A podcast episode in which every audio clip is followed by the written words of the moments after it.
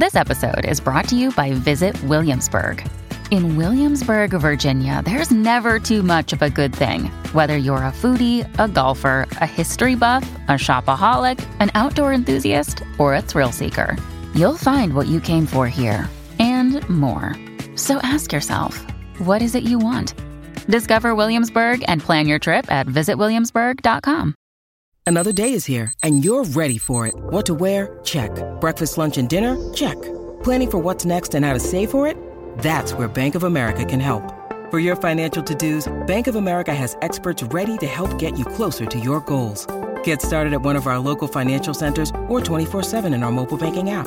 Find a location near you at bankofamerica.com slash talk to us. What would you like the power to do? Mobile banking requires downloading the app and is only available for select devices. Message and data rates may apply. Bank of America and a member FDIC. Hey everyone, I'm Meg Tietz, and this is Sorta Awesome.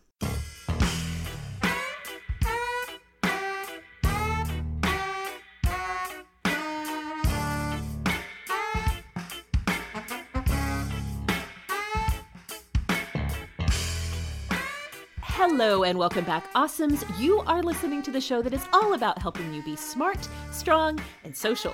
We are in your earbuds every single week with all the awesome that you need to know. And you can find us on Instagram at Sorta Awesome Show or over on Facebook in our Sorta Awesome Hangout group. This is episode 121 of the show, and as all of you know, we are now officially in the holiday season. I am so excited to tell you that this year we are releasing our Sorta Awesome Gift Guide 2017 to all of our awesome listeners. That will be coming out later in November, but our super awesome listener supporters will get early access to that episode.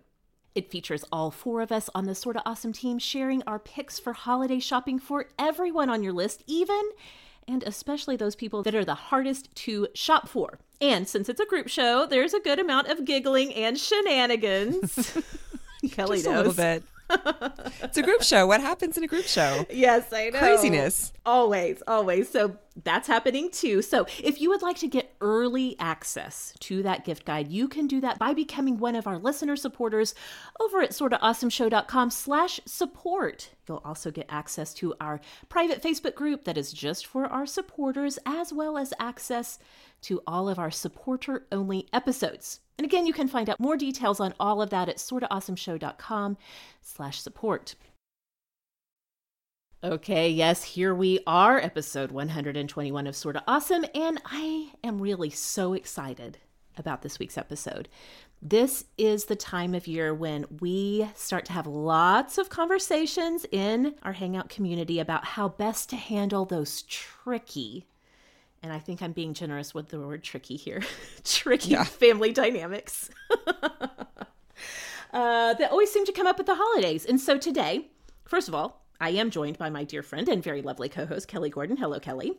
Hello, Meg, and hello, Awesomes. We have brought in an expert because a lot of these situations, Kelly, we, we read them in the Hangout group and we're like, this is so above our pay grade. So above our pay grade, like we are not licensed. And yet our heart goes out because Yes. we recognize that these are real and they are hard and we have them in our lives too. And so we said, this is the time for the people who get paid to do this. This is the uh-huh. expert season. Yes, definitely. So we have brought an expert back to help us deal. We're bringing back to Sorta Awesome Annie Wright. She is a licensed marriage and family therapist, and she is here to help us answer all of your questions about creating and maintaining good boundaries throughout the holiday season. So we're going to get to all of that in just a minute. But first, let's start this show the way we always do with our awesomes of the week. It's the moment in the show when we each get to share with you about the books, the TV shows, podcast music, whatever it is that's making our life a little bit more awesome this week. Kelly, I have a feeling that you have brought something delicious. I have. And this isn't something that I have made myself. This Okay. is just a snack awesomes. And this one is something that you would just go to your neighborhood grocery store and buy. You could go get it today, I'm guessing, because I think this is pretty widely available.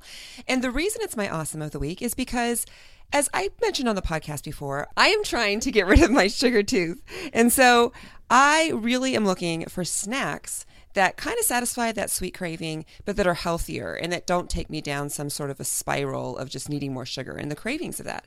So, what my awesome of the week is, is Chobani Greek yogurt, but specifically their flips. Yes. Have you ever had any of these? I have, and they are delicious. And they are delicious. Yes. So my gateway to this was something actually at Costco. So if you're a Costco shopper like I am, they have a big box. Right now mine has just the one flavor. It is the almond cocoa loco. So it is a coconut yogurt and then the genius of these and really for me because yogurt just can be a little too creamy Mm. without anything on it. I almost can't eat plain yogurt. It's Right. just a texture thing. Yeah, I yeah. want some crunch in there. So these have the crunch built right into your packaging. So, you know, you peel back the yogurt and then you keep peeling and you get to a little portion where they have the flip stuff that goes in. So this is a coconut yogurt and what you're flipping in are dark chocolate pieces and almonds. And you guys, it is so good. It really does feel like I'm eating dessert. And of course, mm-hmm. there's some sugar in there, there's dark chocolate, all the things. But it really is much healthier than me actually eating a piece of coconut pie followed by a dark chocolate bar. Which might be what I want. Or or my daughter is the only other person in the family, one of my daughters, who actually likes the almond joy candy bars. Mm-hmm. And so I'm my kids are always trying to pawn off their unwanted coconut chocolate Halloween candy on me. Yes. You know, they're like, Taylor can't eat all this, mom. You have to eat it. And I'm like, ah, how do I how do I resist? So this yogurt is helping to meet me right where I am when I want that coconut chocolate craving. But I have read about some of the other flavors, and so I'm going to have to go to a regular grocery store that has more options Yeah. to try some of these because there's one that's like a peanut butter dream. It's a peanut butter yogurt. It has chocolate and peanut butter clusters that like get dumped into it and some peanuts. There's even like a coffee break bliss. It's got biscotti and dark chocolate that you're dumping into coffee flavored yogurt. Interesting. Okay. Yes. There's a PB and J sort of version where again it's that peanut butter yogurt, but it's kind of got more of a peanut butter and granola on top. Um, there's one. This is going into now that we've survived pumpkin spice latte season. Minter is coming. Ah. You know, right? It's everything mint. It's true. It's the most wonderful time of the year, if you ask It's me. right, minter. So they have a, a minter version of their yogurt. It's mint Oreos that are being dumped into a vanilla yogurt. I don't know if that's just seasonal, but they even have some, and this is what I'm curious about. So, Awesomes, if you've ever tried these, they have even some that are a little bit more savory instead of sweet. Um, they have a chipotle pineapple. Okay. Have I you ever seen it. this? Okay, so have you ever tried this? I'm I just haven't. curious. I have okay, not tried so the we're gonna savory ones, but yeah, have to interesting. yeah so they, they have you know sort of things like it's a pineapple yogurt and then it has the chipotle granola with pumpkin seeds that you dumped into it anyway there's lots of varieties i'm guessing that you can find one that you like and you could substitute it for something that is sweeter one of those candy bars or something that you're going to end up at the work vending machine that's tempting you so if you have one of these chobani greek yogurt flips my awesome of the week So good and really a great healthy treat for the time of year where suddenly there are sweets everywhere all the time. Right. And I feel like in these next few weeks, we just have a few weeks to kind of prepare ourselves for the true onslaught. So it's kind of like if I can start to set some good habits now, maybe I can continue them on. Yes, ma'am. I love it. Yeah. Okay, my awesome of the week this week is a podcast that I am completely obsessed with. It's Oh. called Kelly. It's called True Crime Obsessed. Well, Uh-huh. wait, are you are you Laura? What's going on? No, I know. Are you guys having like a weird like what's happening? What universe am I in moment? I I am not. I am. true- Listen, I personally am not true crime obsessed, but I am obsessed with this podcast. It is one of the recommendations that I that has come into my life via our Sorta Awesome hangout group. A few people have mentioned how much they have been loving this podcast and and what got me to try it is the people who shared this in the group said you do not have to enjoy true crime. You don't have to be a true crime fanatic. It is funny. It's a comedy podcast. Where What? what they do? Okay, let me just let me let me just start at the beginning. Wait, but my whole brain just like went. Poof, I like I was tracking down true crime. I was hearing Law and Order's theme music in my head, and then you're like, and it's a comedy. Yes. What? So here's here's the setup. I should have started here. I'm so I'm so bad at explaining things. Okay. So the setup is it's hosted by two friends, uh, Patrick Hinds and Gillian Pensavalle. I was not familiar with Patrick before, but I was familiar with Gillian because she's the co host on another podcast that I enjoy called Hamilcast about all things Hamilton. So I know Gillian is legit with her podcasting cred. Well, these two are both obsessed with true crime documentaries. And so the setup for the show is they watch a true crime documentary, some of them going back even into the 80s and early 90s, but lots of them that are current, that are on Netflix right now, that are easy to find. They watch it and then they walk you, the listener, through this documentary. So you don't have to watch it. If you've watched it, I'm sure that you will get more out of it, but a lot of these are a little bit too intense for me because I'm like way on the periphery of true crime. I can handle a little bit. I can handle like serial season one level of true crime, but that's about the edge of where I can go with true crime. So they watch the documentaries, they talk about them, and they basically like make fun of, you know, like all of these different characters that are, you know, that are oh. idiots or that, you know, like detectives that are terrible or journalists that are awful. And um, they just tell the story of it. They really walk you through, and they are so funny. They are clearly very good friends. They have um, very hilarious commentary on these documentaries. And Kelly, I have to tell you, as a podcast producer myself, this is one of those podcasts that is so well produced that you don't even realize how well produced it is because what they do, they don't just talk about it, they pull in clips from the documentaries to like give you an example. So again, you don't have to watch the documentary, but you can still get a little bit of the voices of the people who are on these films. I know they must spend so much time in post production pulling those clips out, matching it up to where it goes in their conversation, but it's all completely seamless. Such a great listening experience. So, I wanted to tell you a few that you could check out, even if you don't like true crime, that you can get a taste for how awesome and amazing this podcast is if you go back to their second episode, they covered the documentary Catfish, the original Catfish documentary from 2010 that kind of explores how, you know, people can get caught up in relationships that are based on the internet and they're not who the who person really are. Yeah, not who you think it is. So that was a good one and again, uh, the the crime aspect of it is very minimal. It's, you know, it's exploring that documentary of just like oh, 2008, 2010, this was a different time. And, you know, like just kind of really making a lot, giving a lot of commentary about how things have changed. Anyway, episode two about catfish, really easy to listen to. Another one, Kelly, that you might even be interested in was their episode four called Kurt and Courtney, which is a documentary about Kurt Cobain and Courtney Love. Okay. After his suicide in the 90s. And again, the crime level part of it very low key, but really a really good rehash of that documentary. So there are a few sprinkled in there. I'm a, I've just been binging it for the past week. I'm about halfway through it. I love it so much. There's a few sprinkled in in there that even if you don't really care for true crime, you will totally enjoy. If you like a good comedy podcast, I, I highly recommend this one. Oh man, that's a real talent to be able yes. to commentary on these things. Like, did you ever watch? This is a real throwback, but Mystery Science Theater 3000. Of course, yes. Okay, good.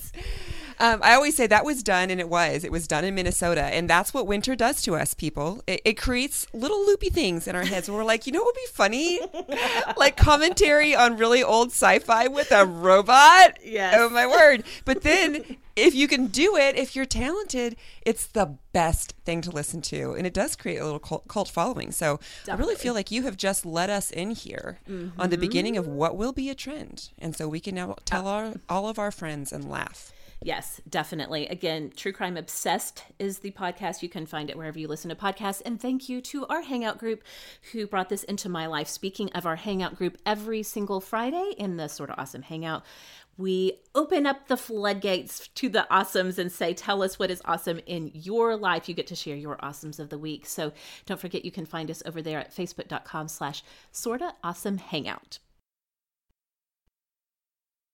Hey, awesomes. I know if you're anything like me, you would want the FDA to be a little bit more serious about asking feminine care brands to disclose a list of ingredients in their products. Major brands use a mix of synthetic ingredients in their products, including rayon and polyester. Their products may also be treated with harsh chemical cleansing agents, fragrances, and dyes. That's why I'm so happy that this episode is sponsored by Lola. You know, I have been a customer of Lola for years because all of their products are made from 100% organic cotton. I also love that Lola subscriptions are fully customizable so you can choose your mix of products, your perfect mix of absorbency, how often it's delivered. You can change up your shipment at any time or skip a month if you need to. The team at Lola wants you to know how awesome it is to have 100% organic cotton feminine care products shipped right to your door every month, and they're offering 60% off of your first order when you go to mylola.com and enter promo code AWESOME60. That's the number 6060 when you subscribe. So, to check out Lola and get 60% off your first order, go to mylola.com and enter promo code AWESOME60 when you subscribe. Thank you so much to Lola. Okay, well, like I said at the top of the show, I'm really excited about the conversation that we get to share with you today. We brought Annie Wright onto the show back in episode 114, a fairly recent episode, where Rebecca and I were talking about the importance of really smashing the lies that we've been believing about ourselves and really kind of breaking through to the awesome on the other side. We asked Annie on that episode to come and talk about how we can kind of retrain our thought patterns. And she just did an amazing job of explaining what that process looks like. So we thought this is the perfect time to bring her to Sorta Awesome. Like Kelly said, we needed to bring in somebody who's really licensed to do this, who knows what she's talking about. Annie is a marriage family therapist. She's a licensed psychotherapist, and she's also a social justice advocate. She is very passionate about working for the psychological and social empowerment of women and girls all around the globe. She's a published writer. She has pieces at in Forbes, um, at Upworthy, The Mighty, all over the internet. And she has a thriving psychotherapy private practice in the San Francisco Bay Area. You can find out all things Annie Wright, which I highly recommend, and we will put her link into the show notes over at anniewrightpsychotherapy.com. So, Kelly, in our conversation, we got to ask her about like what even are boundaries? Uh, how does this play out? How do we handle like, ugh, can we please not talk about politics this year? Or we even talked to her about what it feels like to be on the other side of somebody having really firm boundaries around their holiday time and how they're going to do it, how sometimes that can leave hurt feelings on the other side. I mean, we cover it all. So I this was a good one. I'm so it excited. It was a good one. And I feel so empowered. Annie's words, awesomes, I think will give you so much freedom and really help you head into the holidays feeling like you know what you're going to do. Well, Annie, thank you so much for coming back to Sorta Awesome, and especially this time of year when lots of us have some tricky situations that we're navigating. I'm so thankful that you had the time to come back and sit down and talk with us about some of these boundary issues today. I am so delighted to be back, and uh, I could not agree more. These boundary issues really tend to come up at this time of the year, so I'm super happy to be here and give some advice and support to your community. Well, I know Kelly and I have talked actually a few times in past episodes of Sorta Awesome very generally about mm-hmm. boundaries. Kelly and you we've talked a little bit about kind of navigating with using some scripts to help us establish boundaries and mostly to help us kind of have positive self-talk. But let's just start at the beginning, sort of a boundaries 101 because for some people they're going to be, you know, really like, yeah, I know exactly what you mean when you say you need a good boundary here, but other people might be like, what are you actually talking about? Um, I've always kind of like simplified boundaries down to to talking about like boundaries kind of help keep the good stuff inside of us and help keep the bad stuff outside. That's how I really explained it to my kids. Mm-hmm. Is that kind of on the right track, Annie? Is that some is that kind of the general idea? What do we mean when we talk about boundaries really in relationships especially? Oh yeah, I think you're totally on the right track, and I, I, love that description, especially for children. That's you know really I think is simple and concrete and helps them understand it. So boundaries is one of those abstract terms. If you know it, you know it. If you don't, then it's a bit of a psychotherapy babble word sometimes. So the way I like to describe boundaries is this: I always think of boundaries as the invisible fences of our lives boundaries really help protect and support us in this world across, I think, five different areas, in my opinion, as a therapist. And those five different areas are emotional, mental, physical, spiritual, and sexual. Boundaries are not something you can necessarily see with your naked eye unless you're trying to protect your body. Boundaries are also not fixed or static. They're supposed to be constantly changing as we move through the world, depending on the situations that we find ourselves in. So, I'm going to use a couple different metaphors. Um, I've already said fences, but another way to think of boundaries is a little bit like um, a window mesh screen that you have around your whole person. And when you widen your boundaries, when you kind of open up your boundaries, imagine the mesh screen gets bigger. Um, so more can get in, just like you were saying, the good stuff can get in. But then when we're in a situation where we need to hold tighter boundaries, imagine that mesh tightening and protecting you against maybe bad or harmful stuff so it doesn't get in. So that's another way to describe and think of boundaries. That totally makes sense. And I think for some people, Kelly and I are married to men that have very similar personalities. And I'm guessing, Kelly, that Corey does not have a lot of like angst over boundaries in his life. No, because it's just common sense. Like, right. this is how you want people to treat you. So you hold that. And it's not hard for him to put those boundaries into place or to hold the line. Right. Same thing with my husband. I tend to be very angsty about it. And like, I really have to have a lot of self talk just to establish a boundary. But then if that boundary kind of gets challenged, like if I get any pushback, then I like, oh gosh, I got to rethink all of this. And my mm-hmm. husband, he'd never like really spins out over that. And I don't think it's a man and woman type situation. Mm-hmm. I think it's just some people's personalities are very I yeah, this is the way it's going to be, and other people's maybe are it's a little bit more complicated. Is that what you have kind of found in your practice, Annie? Well, that is such a great question, and how interesting that you both have male partners who um, do something a yeah. little bit different. So, you know, I think I think it's complex. I think there are a couple different factors here.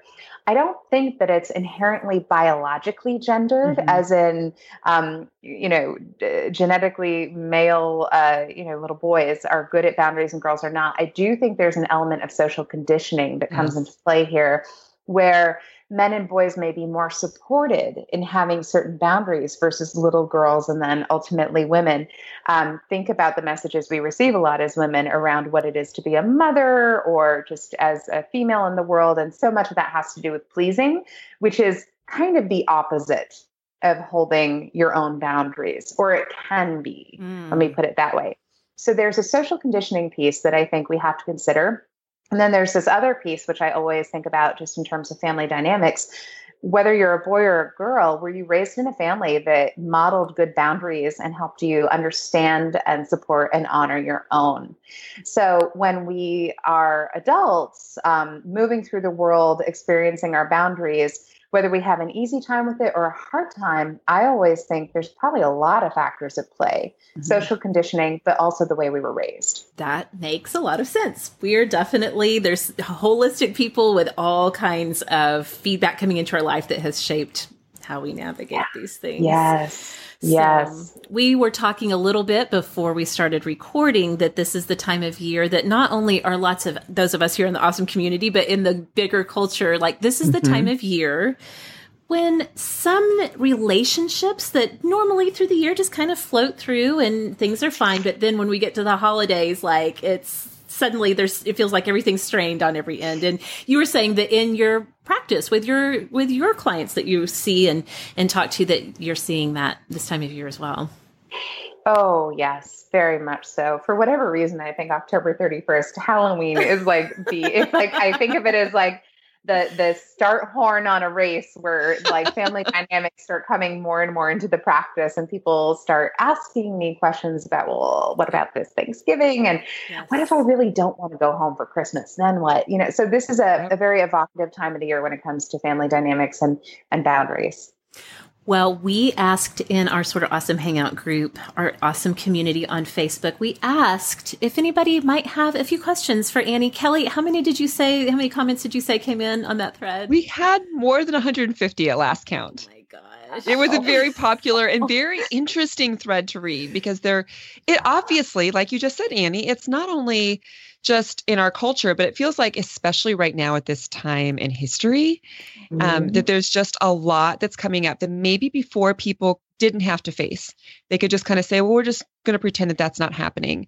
Um, and it's just harder to do. So it's a very real, real thing, as evidenced in that thread. Yes. Yes. So I should say so.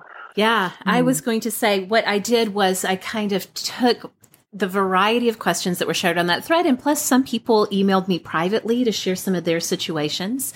And I tried to kind of consolidate into a couple of the major themes that seem to come up over and over. If anything, I hope that the awesomes who did were able to read through that thread.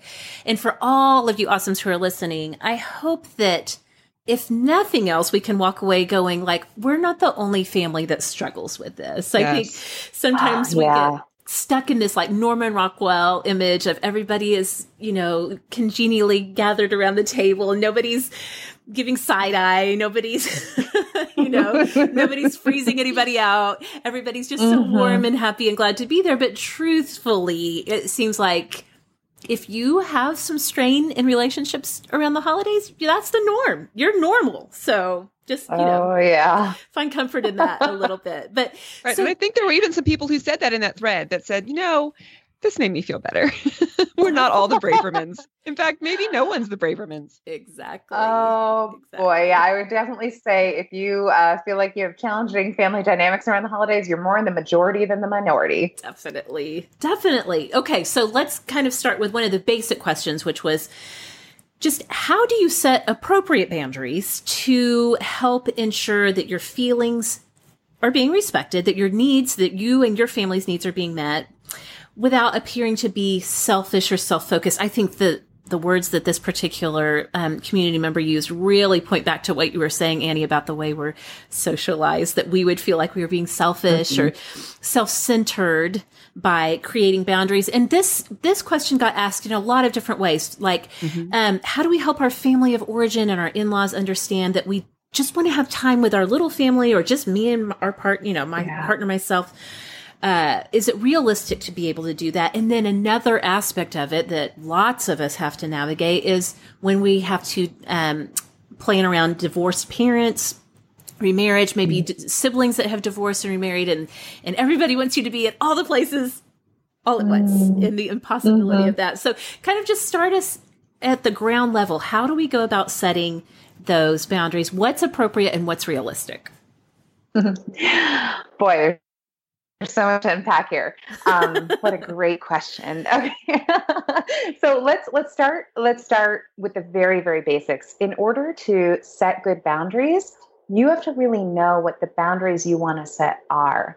And so, whenever I'm working with a client um, or even coaching a friend around this, I am not interested in what you think you should do, what you could do, um, what you're worried your mother in law might think if you don't do. I truly want to know what it is that you deeply want at your core that is a hint. That's a big clue about what you, the boundary you may want to set is. So, uh, first things first, like really reflect on what it is. If I could wave a proverbial magic wand and you could have the ideal day, uh, what does that look like? Yes. Okay, like amazing. let's go from there. yes. You're nodding your head. Yeah. Uh-huh. I know, right? That's why we start there. Like, start with what it is you truly want. And then there's this other piece of, okay, well, then how do we communicate it in a way where it gets heard um, and is what we're asking for realistic? Boy, these are two really different questions. So here's the thing um, Are your boundaries realistic to set? Well, only, I mean, that's completely subjective. Only you can say that. Is this um, a realistic boundary to set? Probably it is. Is it a realistic thing to set a boundary? Sure. If you have a voice, you can realistically set that boundary. Now, is it going to be perceived as a realistic boundary? By the family members you said it with? That is a wild card question. We don't know. You can state your boundaries as clearly, kindly, and firmly as you possibly can. You could be the most eloquent person on the planet trying to articulate your boundaries, and you still cannot control how you're going to be perceived or received by your family members. So let's just be really careful to unhook those things.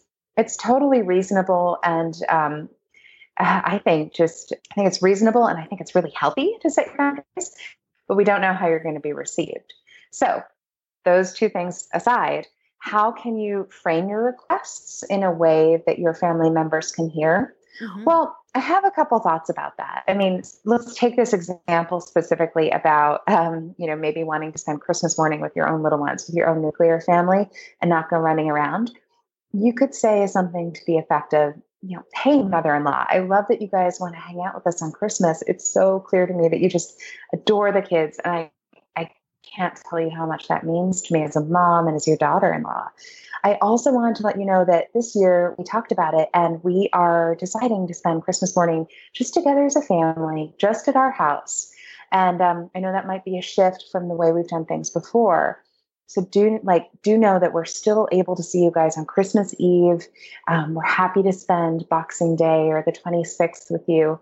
But this is a new tradition we're starting this year. So that's a, a way you could say it.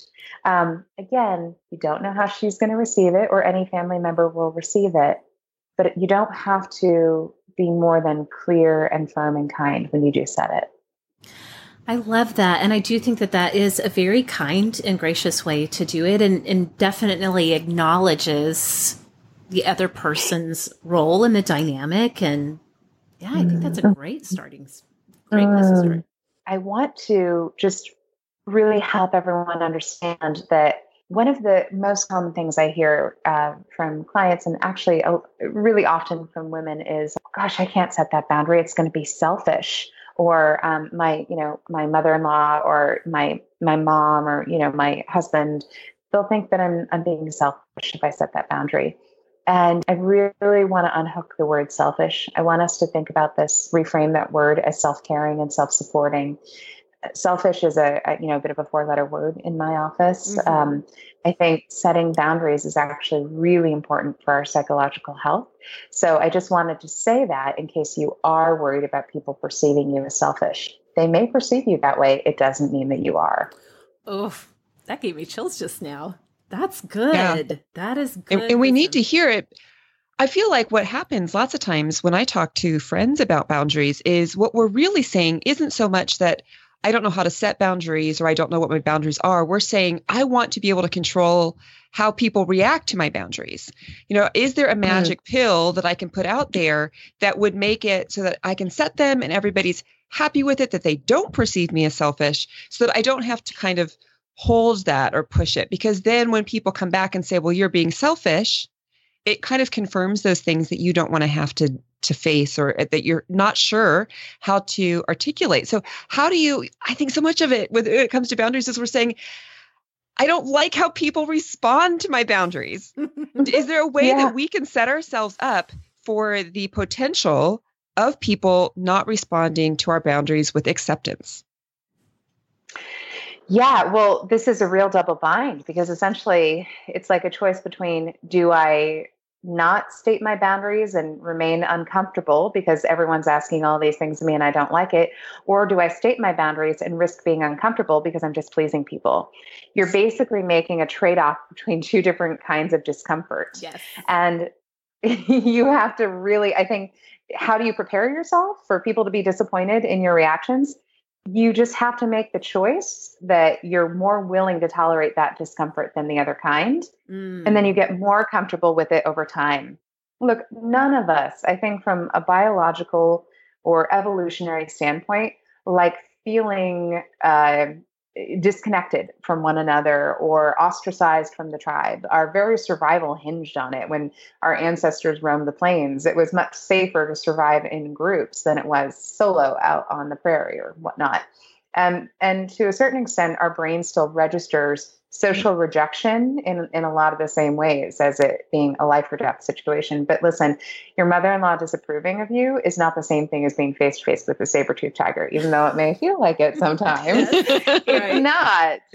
It's not. So the more you st- you practice setting your boundaries and tolerating the discomfort of letting down others, the more you can kind of acclimate and remind yourself that my survival is not at stake. It's uncomfortable, but it, you know, I'm not in danger. The more uh, comfortable you're going to be with setting boundaries. That's so helpful. And I think, Kelly, you make a great point that it really does come down to we want to both control like how our time is shaping up and where we're going to be at what time and we also want to control the response to that and that part actually may be just the unrealistic part of this whole dynamic is that we yeah. get to we do get to decide this is what this is going to look like for us but we don't get to decide how people respond. And that's a big i have to self-talk myself through that a lot even at oh yes. you know age 40 i'm still having those conversations with myself. Oh my gosh. Well look i'm a therapist and i still have those conversations with myself all the time. Oh good. All the time. Oh that makes you know, me feel so much better oh my gosh. Yes. I mean, ideally, we're all members of families or friend groups where we can set our boundaries and they'll be well received and well supported. Um, but that's not always the case, right? So it is a bit of a trade off for us each time. Okay. So, Annie, here's another question mm-hmm. that may kind of synthesize down from that big thread. How do you find a healthy way to handle unwanted conversation topics like the brother who won't stop talking politics or the mother-in-law who nitpicks the parenting decisions that you're making in front of her or the cousin who's bringing up religious things that you don't really want to talk about as a group is there a good way for us to redirect the conversation or just disengage from it entirely Oh, such a great question, and something that I think all of us can relate to at any family mm-hmm. gathering, right? Yes. So, there there are a couple ways we can deal with that situation. So, you know, one of the things I encourage people to do, if they have the kind of family that's open to hearing boundaries or that is very communicative, let people know up front look, you know, XYZ is off limits this year as the conversation topic. I'm thinking in 2017, it may be politics in particular.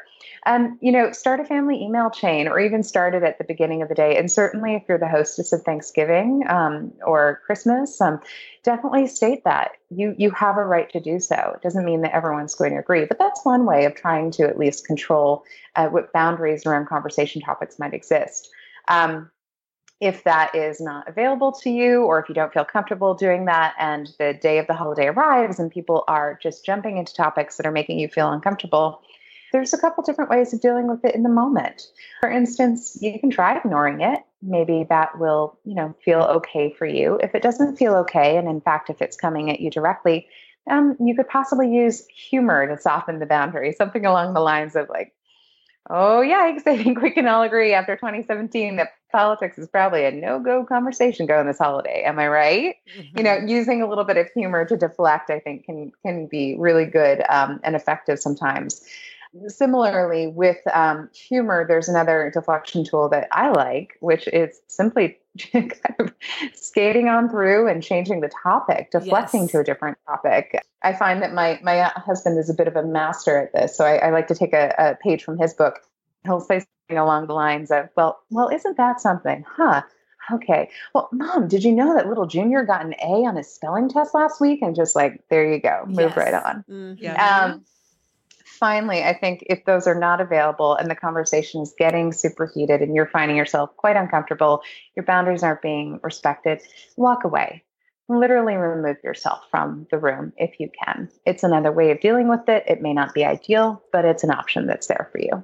Yeah, sometimes it does come to that. We have talked about on the show in the past, we call it based on something I read years ago, the bean dip method of disengaging, or like you said, oh. redirecting the mm-hmm. conversation mm-hmm. where it's just, yeah, it's just, well, that is one way to think about it. Hey, you want some bean dip? And just kind of like literally just shift right away from that problem topic. Yes. So, and yes, I think because I we've talked about it on the show, I have actually said I need to come up with a, a few things that I can have to deflect the conversation to in the back of my head. You know, some things that are news about the grandchildren, some pop culture thing that is very inoffensive that you can say, Did you see that? What are you watching? Um, you know, there's lots of things.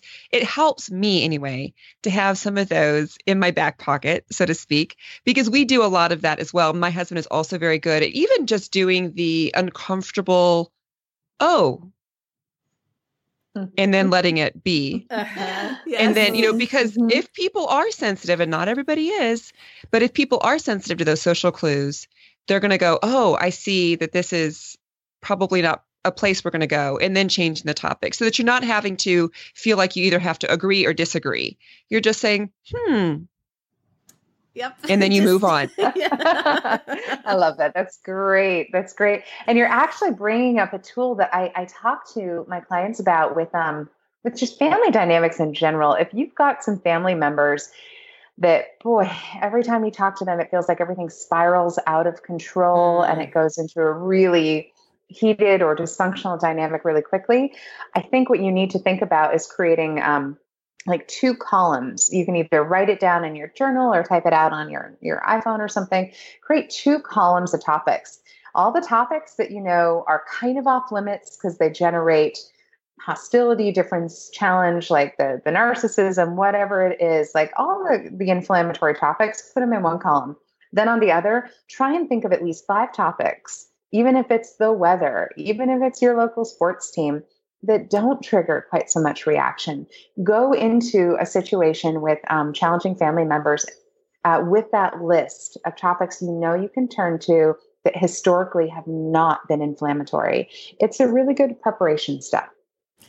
I like that. I really do. And sometimes I'm this is the kind of dorky person I am. Sometimes I'll even like practice just on my own. Like, you know, oh, like yeah. if I was going to say, you know, if I was going to switch the topic to, you know, like what's good on Netflix, just, you know, be like have a little practice conversation. I think that goes back to my teaching days. I used to practice my lectures for my students out loud to myself. So I'm totally making that dorky confession that I will even practice, you know, changing the topic of conversation. I've even used my kids. I've prepped them and said, Do you guys have a joke that you really want to share? So that if it becomes that awkward moment, I go, Taylor, what was that joke you wanted to tell grandma? Yes. You know, and so then they can they can pop in, which they tend to pop in anyway sometimes. You know, it's a good somebody's crying, you want to go check on them, you want to go check on the turkey. There's lots of ways that you can kind of gently extradite yourself from a situation. But I have kind of prepped my kids like, be prepared to share oh, a story. Yeah, that's so great. That's so great. And and to your point, Meg, I mean, the thing that comes to mind for me is it's like our our military never. I mean, they don't go into battle and then practice their moves there at you know for the first time. They drill it consistently time and time again before they ever go into bat- battle. So it's a bit of a reflex when they are there in the heat of the moment. And I'm not saying that the holidays with families are necessarily battles, but, but am not saying, not saying that. there you go. It never hurts to be prepared. totally, totally. Yes. Okay, good. Hey, Awesomes. I was just looking over our family calendar, and it's safe to say that the holiday crunch time is here. Our schedule may be crazy, but one thing that always makes my life easier is meal kit delivery from Sunbasket. Sunbasket makes it easy to cook seasonal, nutritious meals no matter how busy our family gets. The meals are designed to fit the way families eat today, which means you can choose from paleo, lean and clean, gluten free, vegetarian. All of the meals are created by an award winning chef and approved by nutritionists. Sunbasket sends you organic, sustainable ingredients that are all pre measured and ready to go. My kids love to get in the kitchen with me, and together we can get these meals ready in about 30 minutes. I super love that our Sunbasket meals get my kids excited to try new foods that we might not be eating otherwise. So to get your family in on this Sunbasket fun, go to sunbasket.com slash sorta today and get $35 off of your first order. That's sunbasket.com slash sorta for $35 off at sunbasket.com slash sorta. Thank you to Sunbasket. Well, now this next question, we had a few people share this privately. Mostly people emailed things along these lines. And I thought this was a very interesting part of the dynamic. And I'm so glad a few people brought this up because we had a few people that are like, I'm on the other side of the boundary issue. I'm going to read one specifically that an awesome mm. shared with us. She said her brother and sister in law are very firm in their visiting rules, visiting rules. They can, you can um, visit once or twice a year. You have to arrive on Friday at a certain time and leave on Sunday at a certain time. They will come and visit you, but they will only stay for 48 hours. Anyone who visits them has to stay in a hotel. Um, they have their routines very well you know, in control and they really do have some firm boundaries in their life. But for this awesome who wrote in, she said she's the one who's kind of dealing with her own sad feelings because she imagined that when her kids were growing up that they would, would have a similar experience that she did growing up with her cousins and sleeping on the floor visiting relatives staying for week, uh, weeks on end at a grandparent's house. And that she respects the boundaries they set, but it still leaves her feeling a little sad and maybe even a little resentful because she's part of that family dynamic too. And and just trying to navigate her own feelings on that end. And so at the end, she asked, What can I do to accept being boundaried? Which I know that as we are sharing all of these things about, like, how do we, you know, support ourselves in creating boundaries, I know that there are people who are listening that are like, Gosh, I agree with everything that you're saying, but man, I still feel sad that I don't get to see this family member as much. I don't get to see the kids this much. So I would love to hear your perspective, Annie, on that. Again, it's mostly an issue of kind of navigating our own feelings about other people's choices. Well, the first thing I want to say is that right kind of back to the point that we made earlier where when people hold boundaries it doesn't always mean that everyone's going to be happy right? And so i think this is a very common situation also for people. As much as we might want to set boundaries sometimes it can feel really hard to be at the receiving end of boundaries. And what i want to say to that is your feelings being disappointed or sad or even resentful any of your feelings they're they're completely valid. It's it's really hard when we are at the receiving end of a boundary that we don't like, and just as you would imagine it might be for for anyone else. And so you have every right to feel your feelings. That's the first thing I I want to say. And you know, as we've been talking about, they also do have a right to set their boundary.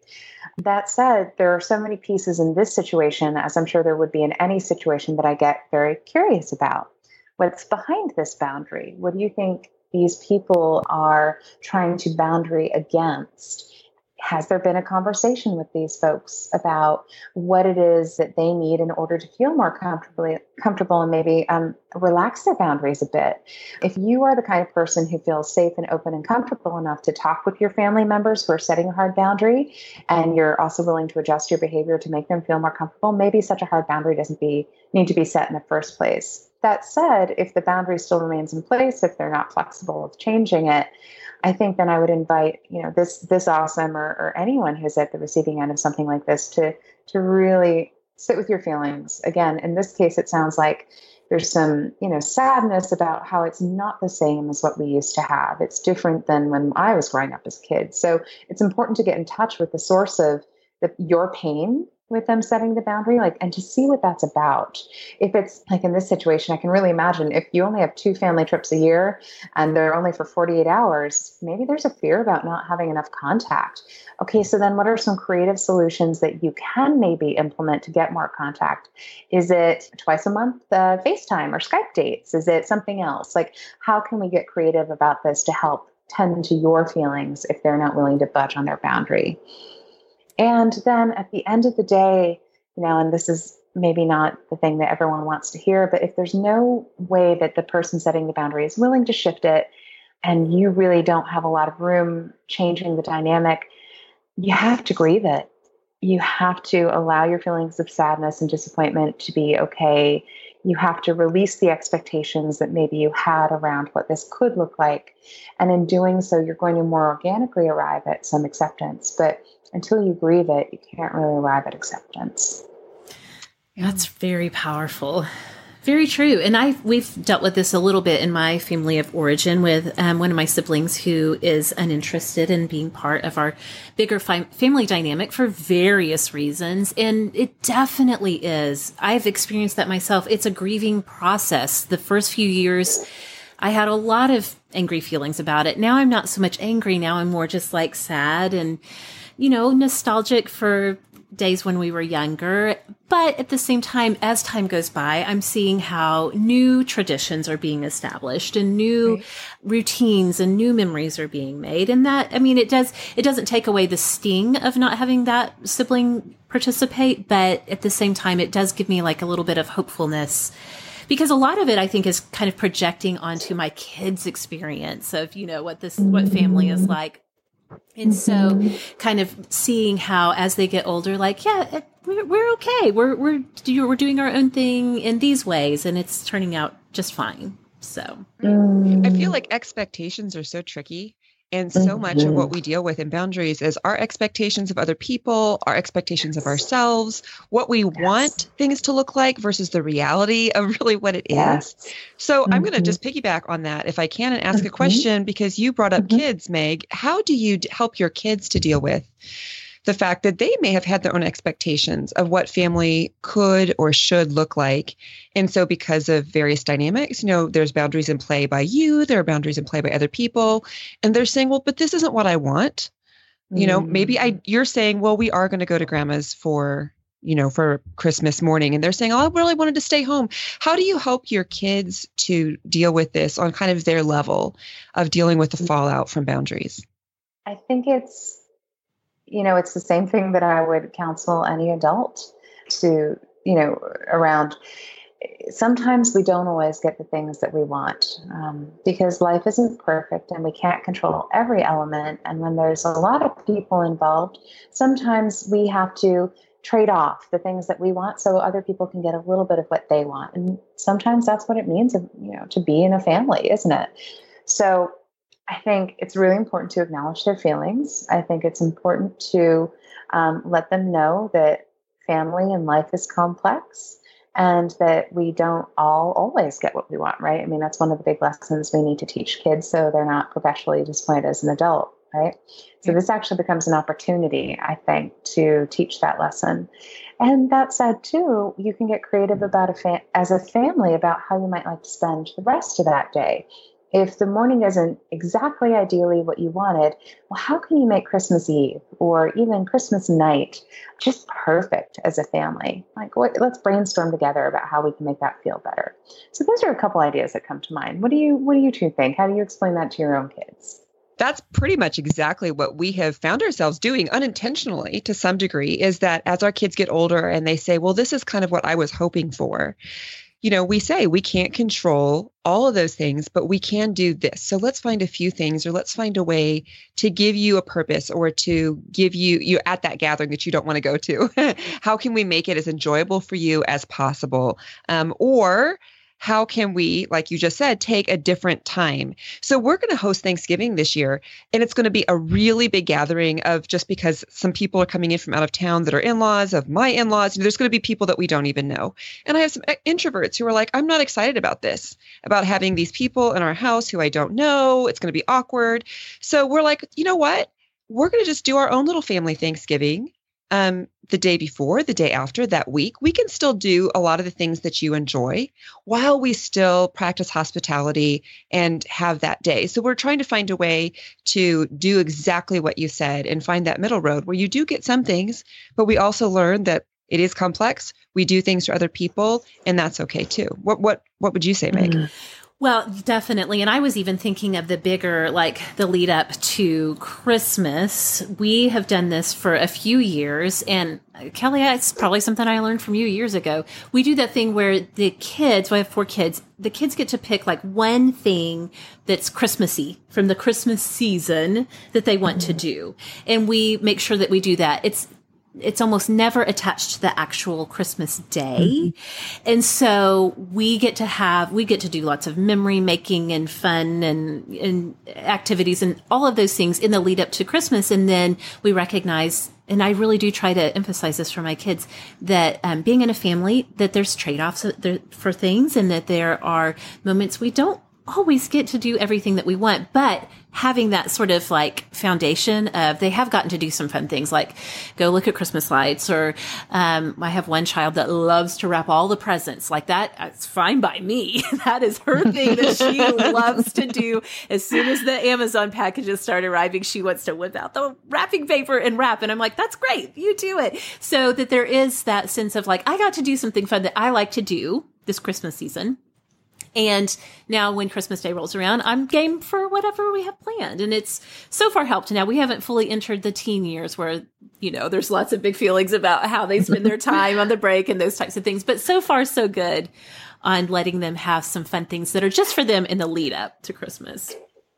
Beautiful. Yeah, it sounds like naturally and intuitively you guys are both doing this and, and really I, well, first of all, eh, very amazing creative solutions that you've both found. I'm um, taking notes myself about that. um, and and you know what we're really speaking towards is how is, is something I'm always trying to emphasize in my work as a therapist, which is life is not black or white. It's not either or. It exists in the gray zone, right? Mm-hmm. So it's not that we mm-hmm. don't get to do any of the things we like for the holiday or all the things that we like for the holiday. It's probably somewhere in between And that's going to be true for kids. It's true for us as adults as we move through the world. Life is in the gray zone. It's both and, not either or. Absolutely. So true. Well, I wanted to share this observation that one of our awesomes shared as she kind of was reading through various comments on our thread asking for questions to share with you today, Annie. And she said that basically what it comes down to, she said, I need strategies to be my best self when I'm in the presence of difficult people. I feel like I have figured out how to manage our situations, but how do we move from just gritting our teeth and getting through it to really feeling like we're thriving through these holiday dynamics and this is the key not turning to bad behavior ourselves. Or is that even realistic? So i was like you know that's actually what we are all looking for in life i think. How do we be our yeah. best selves? Holidays or not when we're in the presence of difficult people. Oh wow. What a great question. And i have so many thoughts about this. Okay.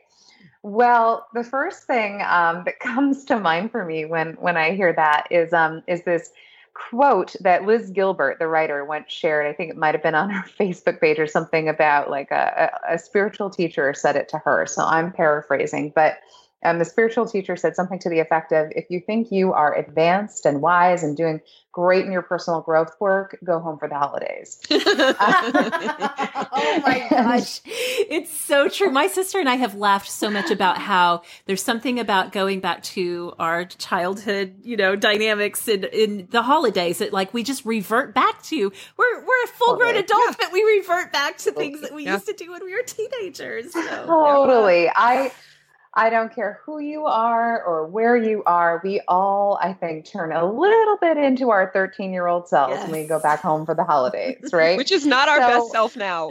Definitely. it may not be. It may not be. Not at all. And so I guess I'm bringing this up because, first of all, I want to have so much compassion for um, the, the the experience that you have. If if you if it's hard for you moving through the holidays at home, well, guess what? That makes sense. It's hard for a lot of us, and so let's have some compassion for the fact that it does feel challenging, and you know maybe we can even lower the bar. Maybe we can lower the expectations there. If we have a reasonable expectation of, yeah, my 13 year old self is probably going to get triggered it might actually paradoxically make it easier to move through that time. Mm. So that's that's the first thing I want to say. Like go a little bit easy on yourself. It's hard for a reason. Um, oh, this other um, wonderful quote that somebody shared with me once is, um, you know, do, do you know why your family is so good at pushing your buttons? Well, they installed them. Uh, so again, ah, bear yes. it in mind. Bear yes. it in mind.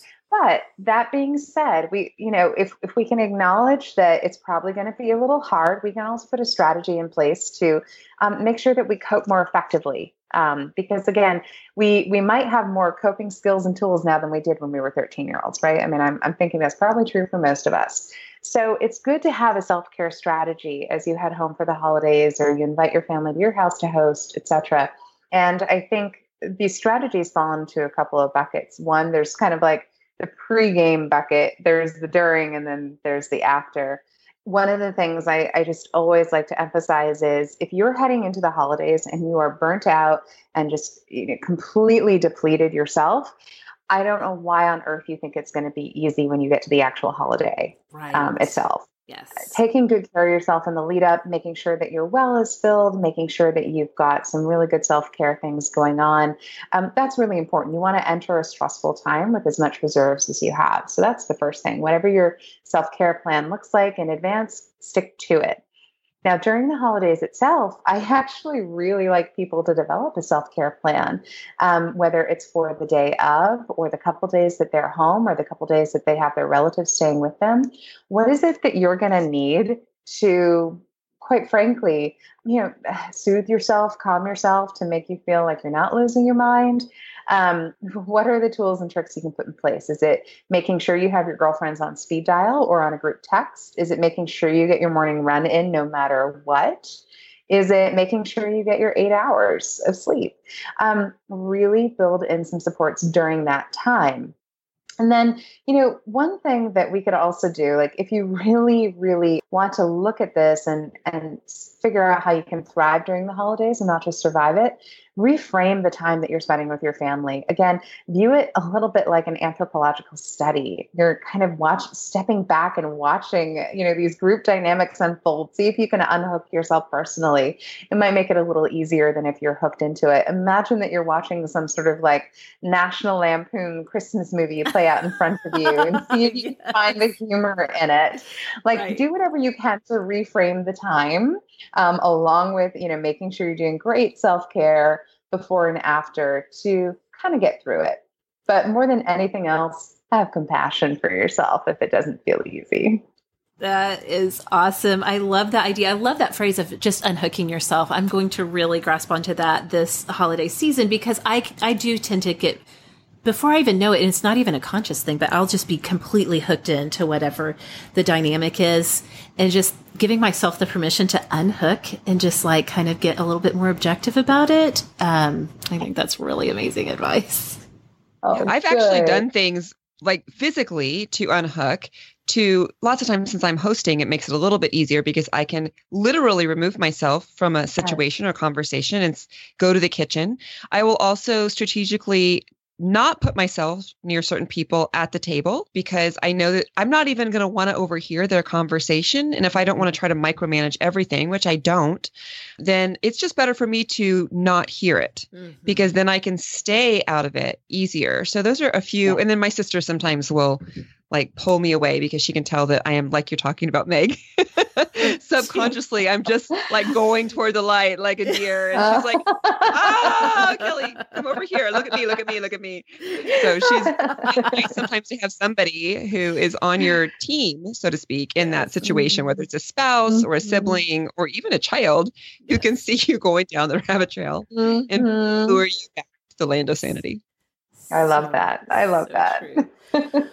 well, um, some of the questions that people shared in some of the situations really go a lot deeper than what we could ever hope to cover on um, a podcast episode. And some of them I really do think would people would really benefit from checking in with a counselor or a therapist to just run some of the specifics of the situation past a neutral third party. I think Laura has talked about this on Sorta Awesome before. I don't think she'll mind me re-mentioning this that both for for her personal life and me myself what drove us to therapy were situations in our families of origin or our distant extended family that were affecting us. And that's what kind of got us to go in to talk to a professional because I think sometimes we think, oh, I'm only going to go to therapy to talk about my own issues. But sometimes when you go in to talk about issues in your family, then you can kind of start to uncover and unravel how those issues in, you, in your family have created issues for yourself. So people were, you know, sharing scenarios that have to do with narcissistic people in their family or even just really, really deeply unhealthy, toxic relationship dynamics that not they're not a new thing they've been going on for years or managing um, your emotions around somebody who's grieving i mean there's a lot of really specific things that were shared that i would just encourage you check in with a professional. It doesn't have to be, you know, the long term Tony Soprano with his therapist situation that a lot of us think when mm. we are, you know, mm. making an appointment with a therapist. It could be something more short short term, like I need help right now with this situation, and I'm going to mm-hmm. reach out and get the help that I need. Yeah, I, I really want to echo what you're saying. I mean, of course, you know, um, the advice that I'm giving can be therapeutic in nature, but it's not, you know, it's not professional advice. I definitely encourage everyone to seek out individual mental health care from licensed professionals where they are, if what's coming up for them are deeper dynamics or stickier questions or even even a lot of really painful feelings listening to this, you may be actually feeling triggered as you listen to mm. some of these suggestions. That's a clue that maybe there's something more there that you need to work through. And so, you know, at the end of the day, I always think that therapy, whether it's short term or long term, it literally is one of the very best investments you can ever make in yourself. And if you're on the fence, like, um, you know, do I need therapy to think about this? If you're even thinking about it, probably go. Probably reach out to a counselor, even for a couple of, of sessions, because Obviously, your unique situation is so much more complex and nuanced than what we can talk about in a podcast episode. And um, a licensed professional can really help you work through the specifics of your situation. Absolutely, absolutely. Well, Annie, we are going to definitely be sharing in the show notes some um, relevant writing that you have done on your blog and your website is AnnieWrightPsychotherapy.com. We'll link to all of your places in the show notes because, again, you have been on the show before, but people have just found your guidance to be so helpful. So thanks for coming back to Sorta Awesome. This has been wonderful. You are so welcome. I am really honored, and I am so I'm glad that anything I can share can make um, the holiday season feel a little bit easier for the awesome community. I know it's a can be a triggering time of the year for many of us that can coexist uh, alongside the wonderful you know parts of it. So um, I really hope that your your awesomes just have a, a good holiday season and do what you need to do to take care of yourselves. Okay, well, Awesomes, thank you so much for letting us share this with you right now. We hope so much that this is an episode that will stick with you, that will be helpful for all kinds of situations. I mean, we are talking about the holidays specifically right now, but navigating family dynamics, friendship dynamics, this is something that really, honestly, Kelly, it's year round. It really is. I mean, I think it does come to a head, like we said with Annie, at the holidays, a lot of things, just because of the stress, seem to bubble to the surface. But this is one of those things that we always just need to be practicing. And the more we practice it, hopefully, then the easier the holidays get, you know, because we're yes. just going to have everything set up. So the boundaries work, even though this is holiday specific, is something that we do need year round. Absolutely. We know that you all have thoughts to share with us about a variety of things having to do with family dynamics, boundaries, the holidays. So come and find us on social media and we can continue those conversations over there. Kelly, remind everybody where we can find you all around the web. You can find me on Instagram and Twitter at Kelly at Lovewell or on Facebook at facebook.com slash lovewellblog. Okay, and you can find me on Twitter and Instagram at Sorta Awesome Meg. You can find the show over on Twitter at Sorta Awesome Pod, and we are always on Facebook at any time at facebook.com slash sorta awesome. Thanks so much for listening, and we'll see y'all next time. Sorta Awesome was created by me, Megan Tietz, and is produced each week in collaboration with Kelly Gordon, Rebecca Hoffer, and Laura Tremaine. Visit us on the web at sortaawesomeshow.com, where you can sign up for the show's newsletter, connect with the Sorta Awesome community, and find show notes for each episode of Sorta Awesome. Music is provided by the band Prager. Find out more at pragermusic.com. We'll meet you back here next time as we discover, explore, and discuss all the things that make life sorta amazingly awesome.